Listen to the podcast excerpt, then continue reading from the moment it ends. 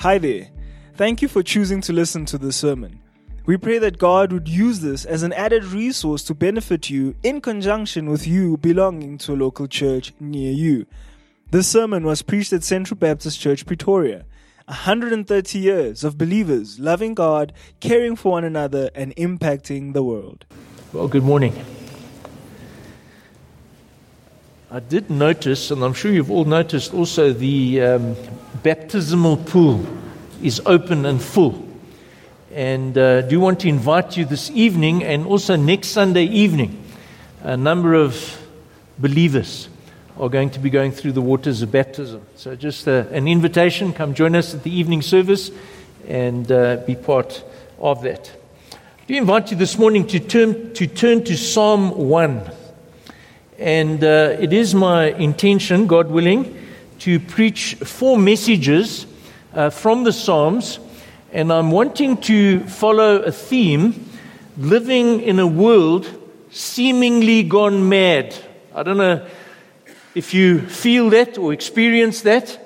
Uh, but as you look around, uh, not only close uh, quarters in our own country, but even to the ends of the earth. And, and I, I'm hoping, praying that God would show us that His Word has timeless relevance. And so the first message this morning from Psalm 1, reading from verse 1 Blessed is the man who walks not in the counsel of the wicked, nor stands in the way of sinners, nor sits in the seat of scoffers.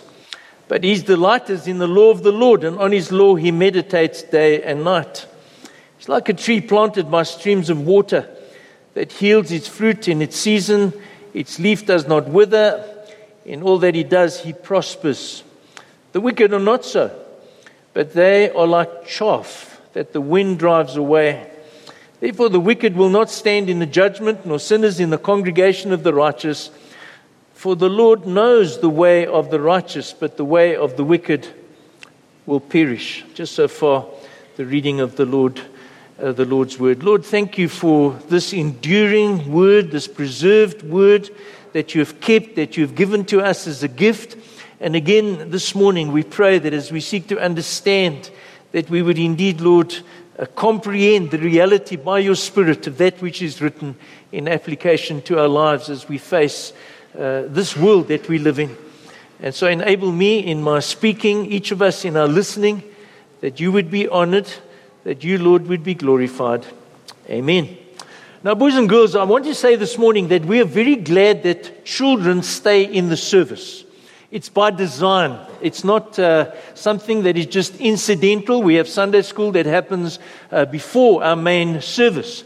And so this morning I thought I would use a short clip from one of the children's movies, and I'm sure adults have also watched this particular movie called Pocahontas. Pocahontas, I think that's how you say it.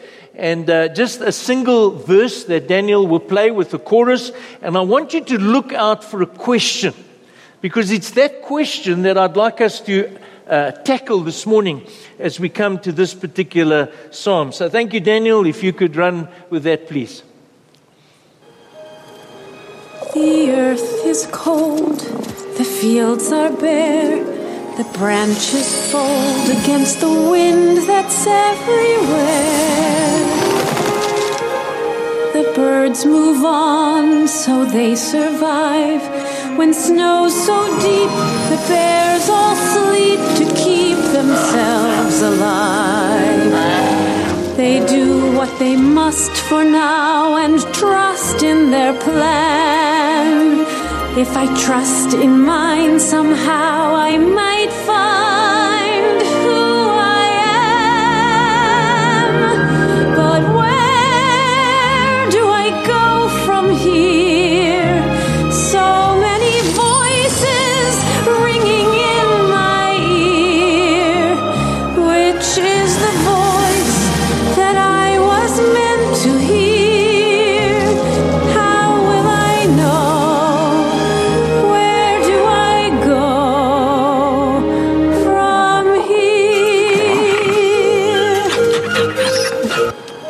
just so far, just so far. Did you get the question?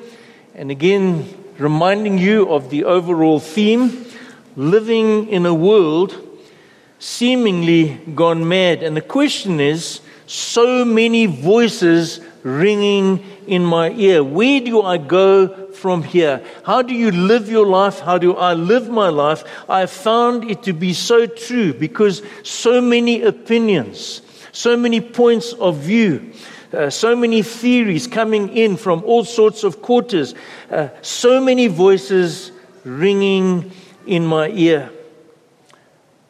Which voice will you listen to? The voices that come, they affect us, they affect those around us, and they affect us either for good or for evil. It can be in the context of the family. It can be in the context of community or country. And it also can be in the course, even in the life of the church. So, just to introduce the topic a little further, history is littered with examples. There are many examples, and I thought I'd just give a couple of general examples of the abundant evidence that we people, we people with good intentions, wanting to do what we think is the right thing, are easily influenced, but often listening to the wrong voices and end up to our detriment and facing difficulty.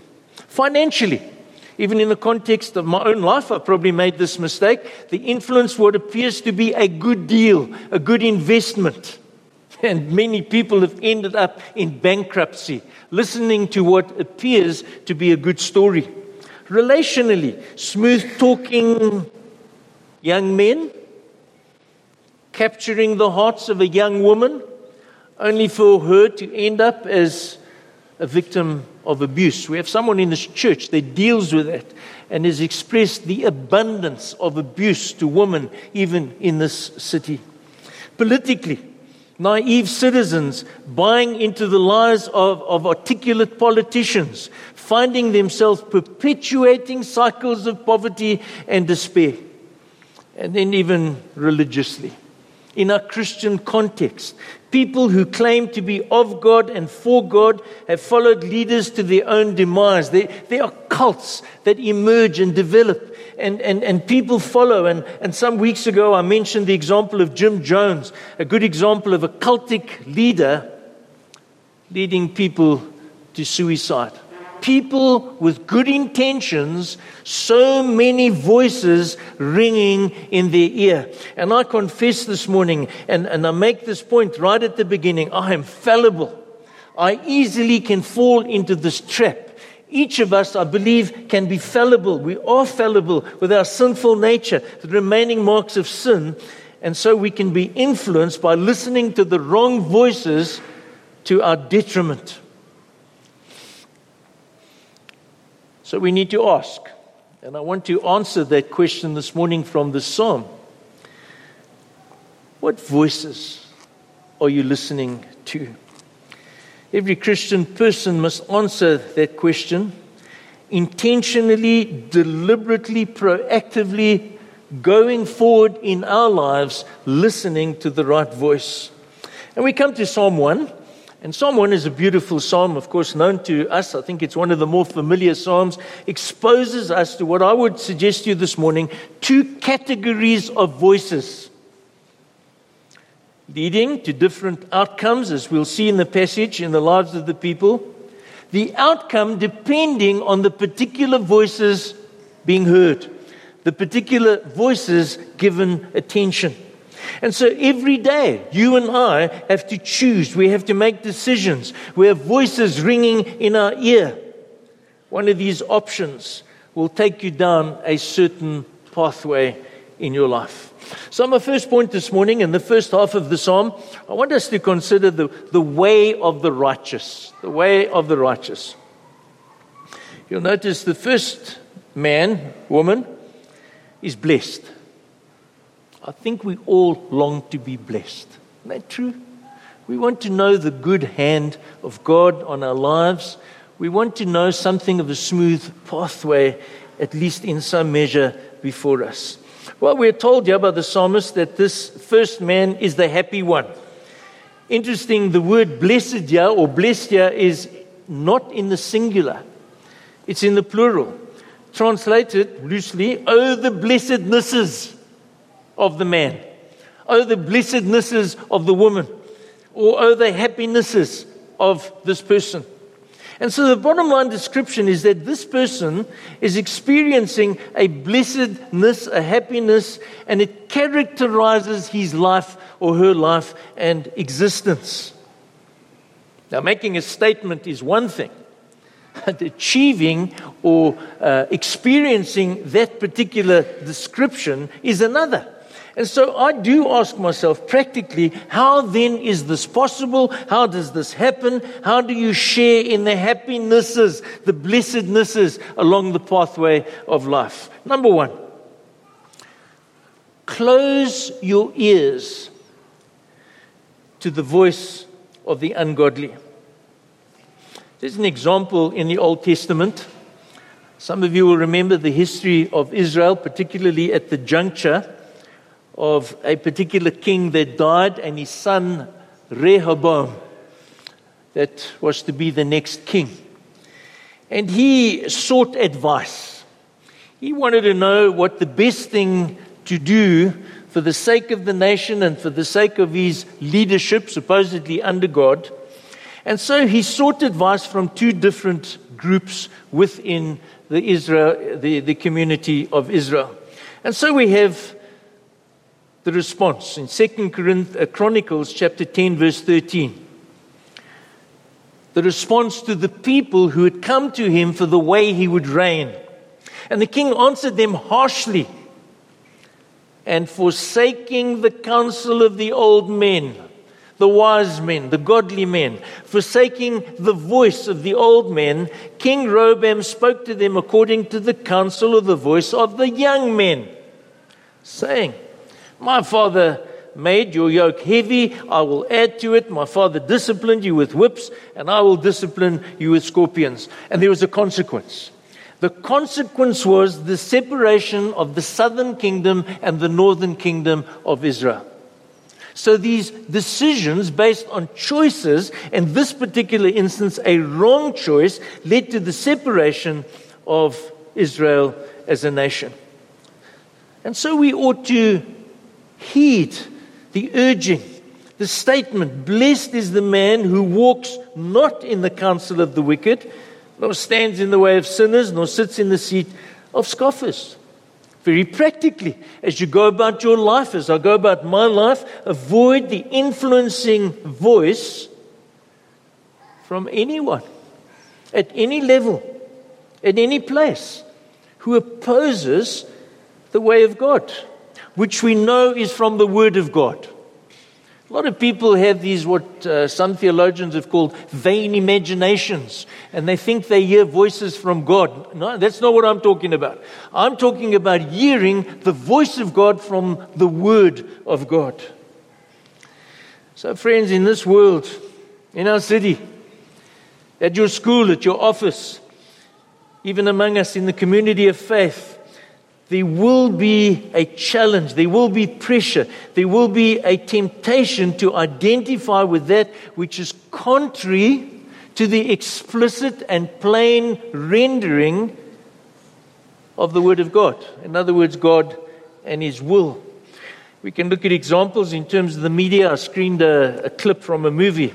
Uh, I haven't actually watched that movie, I was just searching for some illustration.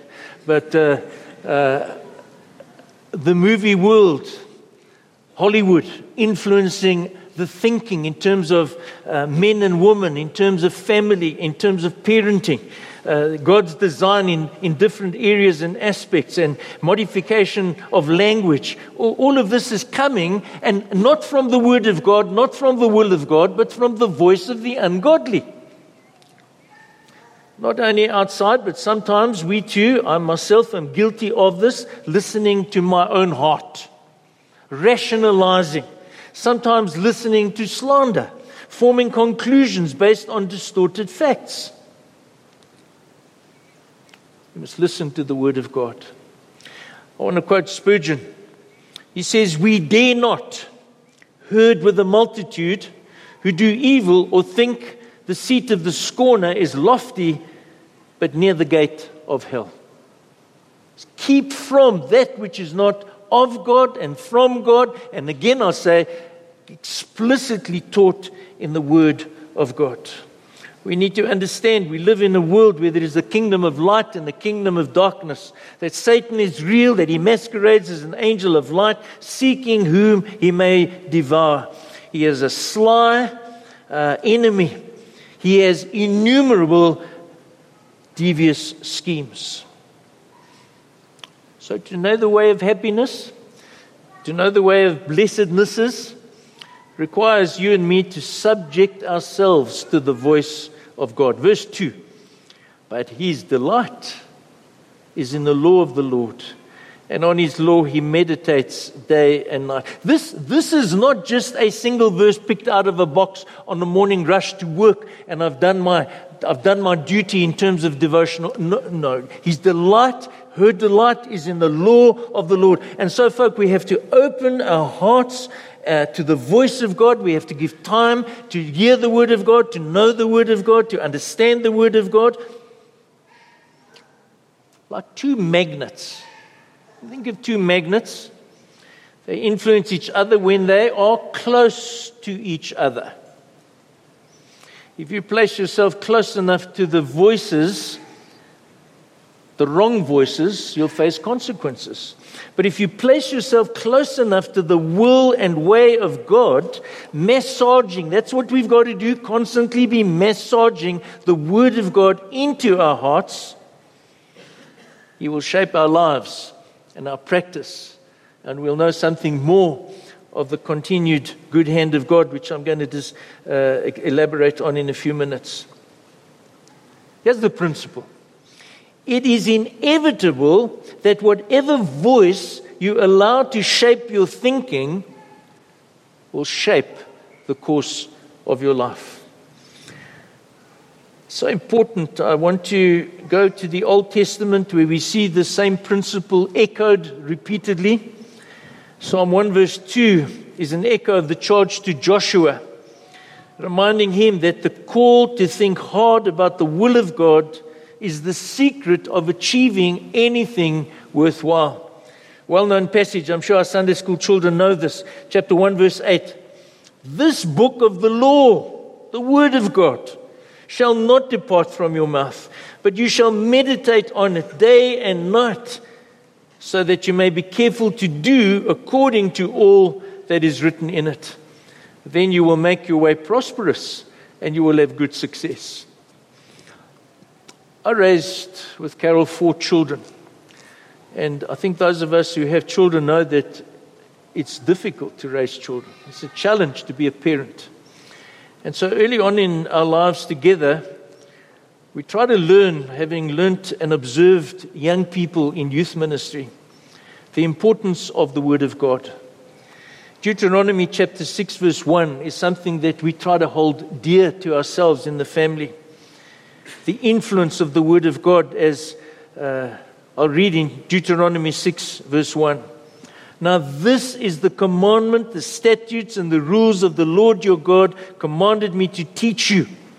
Hear, therefore, O Israel, be careful to do them that it may go well with you. And you transfer this to the next generation.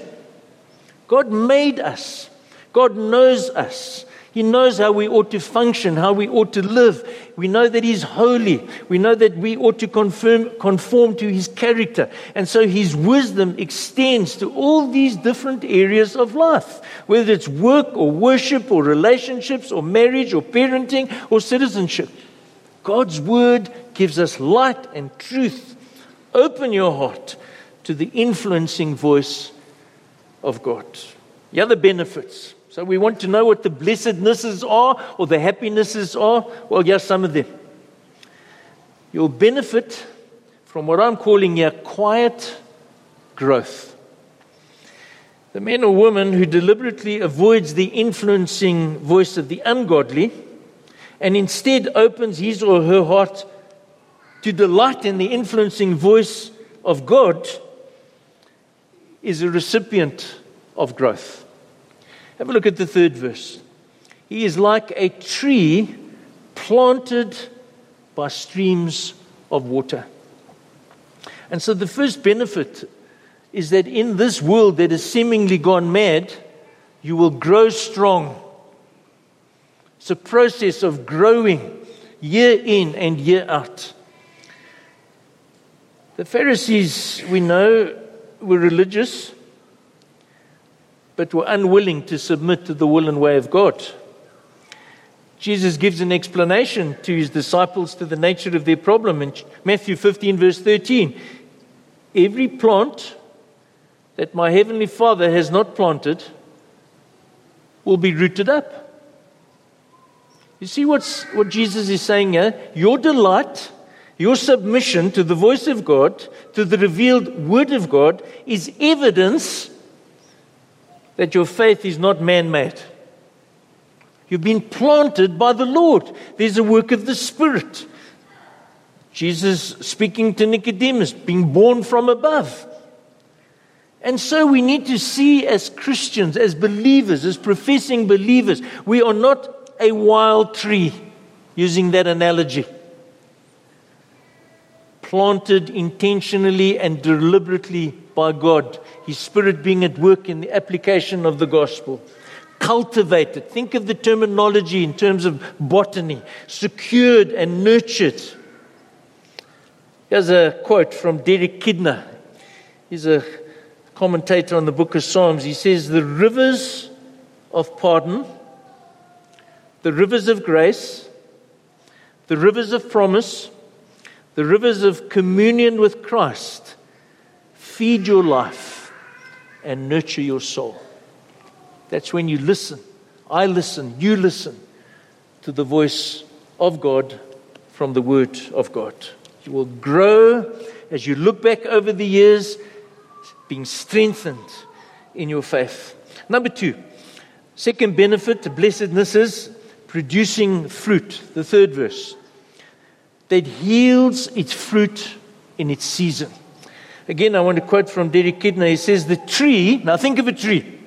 The tree is no mere channel piping the water unchanged from one place to another. In other words, like a pipe. The tree is not a pipe, but a living organism which absorbs it, the water, to produce in due course something new and delightful, proper to its kind and time.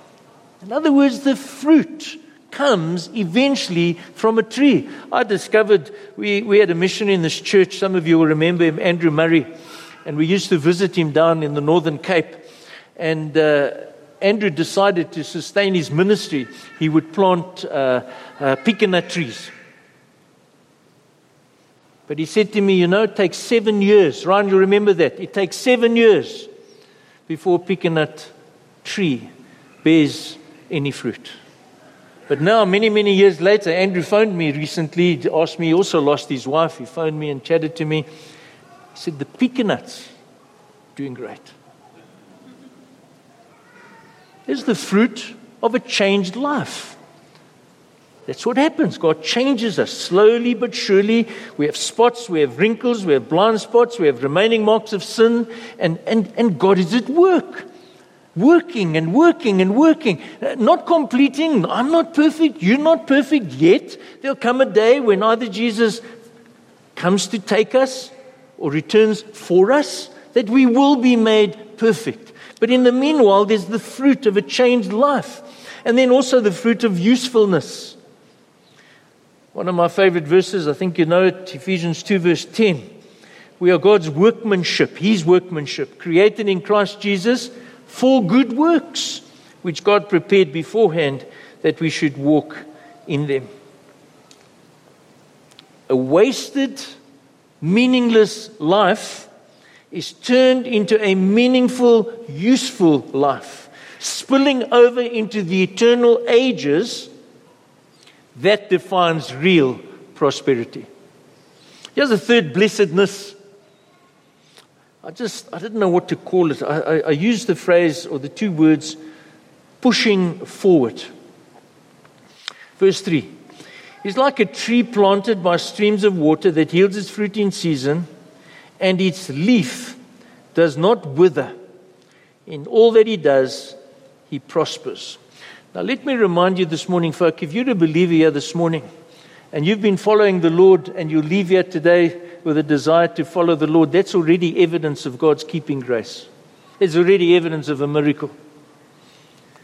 You see, the promises here of immunity of the leaf, again, this is Kidner, from withering is not independence of the rhythm of the seasons, but freedom from the crippling damage of drought. There are going to be ups and downs. There are going to be high points and they're going to be low points. They're going to be times of joy and delight and they're going to be times of difficulty and suffering. But in all of that, keeps pushing you forward, pushing you forward, never letting you go.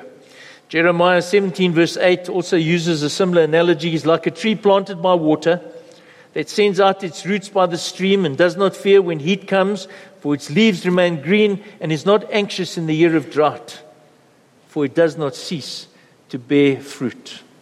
You see, autumn and winter are part of the rhythm of life. But the man and the woman who delights in the law of the Lord, listening to the voice of God from the Word of God, will cope with the help of God, held by the hand of God, dear friends, through all the seasons of life, even when we think we're not going to make it to the next day. In my garden, I have a couple of trees, and they annoy me. And the reason they annoy me is because they've sent roots under the concrete of my stoop. And my stoop is cracking. And the concrete is four inches thick. Four inches thick. But you see the, the strength of the root, the illustration. That's, that's what God is doing in the life of the believer who's listening to the voice of God from the Word of God. The roots under the ground give the trunk and branches, leaves, and leaves that strength to withstand the threshing storms of fierce winds and hardship. And so the word prosper here is not going to be you getting a BMW on Wednesday or. Uh, no, no. The word prosper means a pushing forward, prospering in your life, keeping you, holding you. My second point, which is going to be a short point, and the third point, even shorter. What about the way of the wicked? You see, folk, there is another pathway. I think Jesus called it the broad way.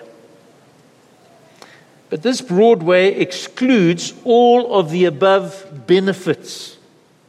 There are no blessednesses. Life is insecure, there's a vulnerability, there's a life of uselessness. Have a look at verse 4. The wicked are not so. Don't think you can take hold of these benefits if you're not delighting in the law of the Lord. But are like chaff that the wind drives away. Just blown to and fro. Any direction, from every direction, no assurance, no fruitfulness, no meaningful prospect, no real lasting prosperity. Whatever good thing is said of the righteous is not true in the case of the ungodly. Like chaff or like husks, just drifting along with, uh, with the wind, intrinsically worthless, without substance and easily carried away. Again, Derek Kidner, he, he, he says, Death shall hurry them with its terrible blast into the fire in which they shall be utterly consumed. That is a terrible prospect for eternity. Condemnation. Verse 5 Therefore, the wicked will not stand in the judgment. They will not be able to stand before God as guiltless. They are guilty, condemned, nor sinners in the congregation of the righteous. So, do you see the two ways? Are two ways. But thirdly, why is this all true? Verse 6 says, The Lord knows the way of the righteous. To know in this instance is not just information, it's, it's more than just being informed. It is to care about. Let me give an example Psalm, 7, Psalm 31, verse 7. I will rejoice and be glad in your steadfast love Because you have seen my affliction, you have known the distress of my soul. But he's speaking here of the steadfast love of the God, which is active, which is being, uh, uh, which is uh, resulting God being involved in the life of the person. Let me put it better. I think Jesus puts it better in John chapter 10, verse 27. My sheep hear my voice, and I know them. Not he knows about you, but he knows you in an intimate relationship. They follow me. I give them, gift of God, I give them eternal life. They will never perish. No one can snatch them out of my hand. So, my point is this how does this come about? The life, the, the life of the righteous, uh, the way of the righteous? It comes about because of the redemptive knowing, a salvation that takes place, redemptive knowing by God as a gift to his sheep. Jesus knows his sheep. He gave his life for each one of the sheep. He is their atoning sacrifice. He's their righteousness. He's their high priest. And because they're in Christ, and we sang that song just now, Show Us Christ, it's because we're in Christ. He's the one that we will listen to, the one we will follow, the one that has brought us to a place where we turn from sin. We trust Him for salvation. We identify with Him in the waters of baptism. Died with Christ, being raised up with Him because Jesus died for my sin and has been resurrected, uh, having conquered death and the grave. And so, folks, the Lord knows the way of the righteous, constantly looking out, orchestrating, providentially, leading. Though it is often in the mist and darkness, the Lord knows it. If it be in the clouds of the tempest of the affliction, again, Kidner, he understands it. And so, like Job, isn't it wonderful to be able to say, and I hope you can say this this morning, Job 23, verse 10 He knows the way that I take, and when, I, and when He has tried me, I shall come out as gold. But the way of the wicked will perish. So let me conclude. So many voices ringing in my ear. A couple of statements to sum up what I've said this morning. The righteous man,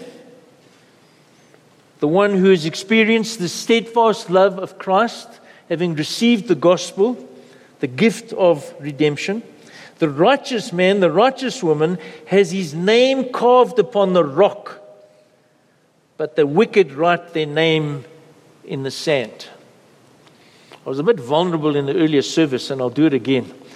I was a young teenager, and I was with some friends on the south coast swimming with my friend in the sea. But my friend's sister was sitting on the beach, and she did a big heart on the sand and wrote my name. But by the time we, time we were finished swimming, the waves had already gone over it.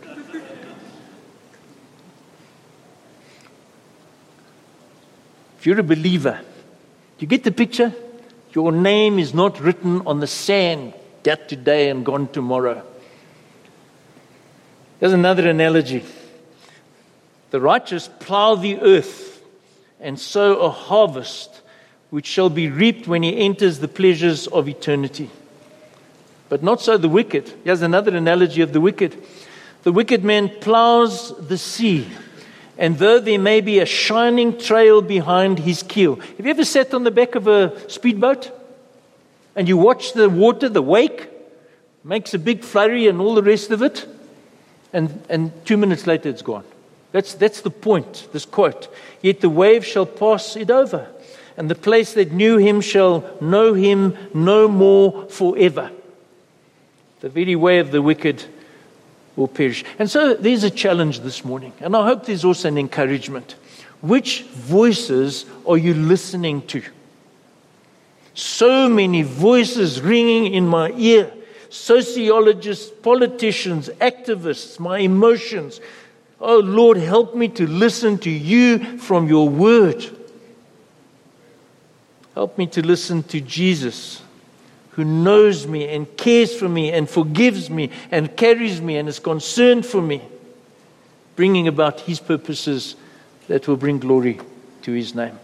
And Lord, I pray to that end, that wonderful scripture, my sheep hear my voice.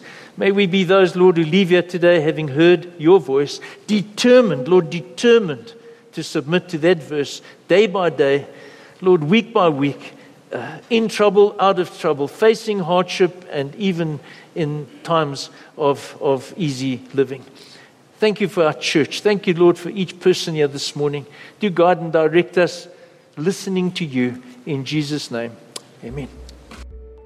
Thank you for listening to this sermon. Find out more about Central Baptist Church at www.central.org.za.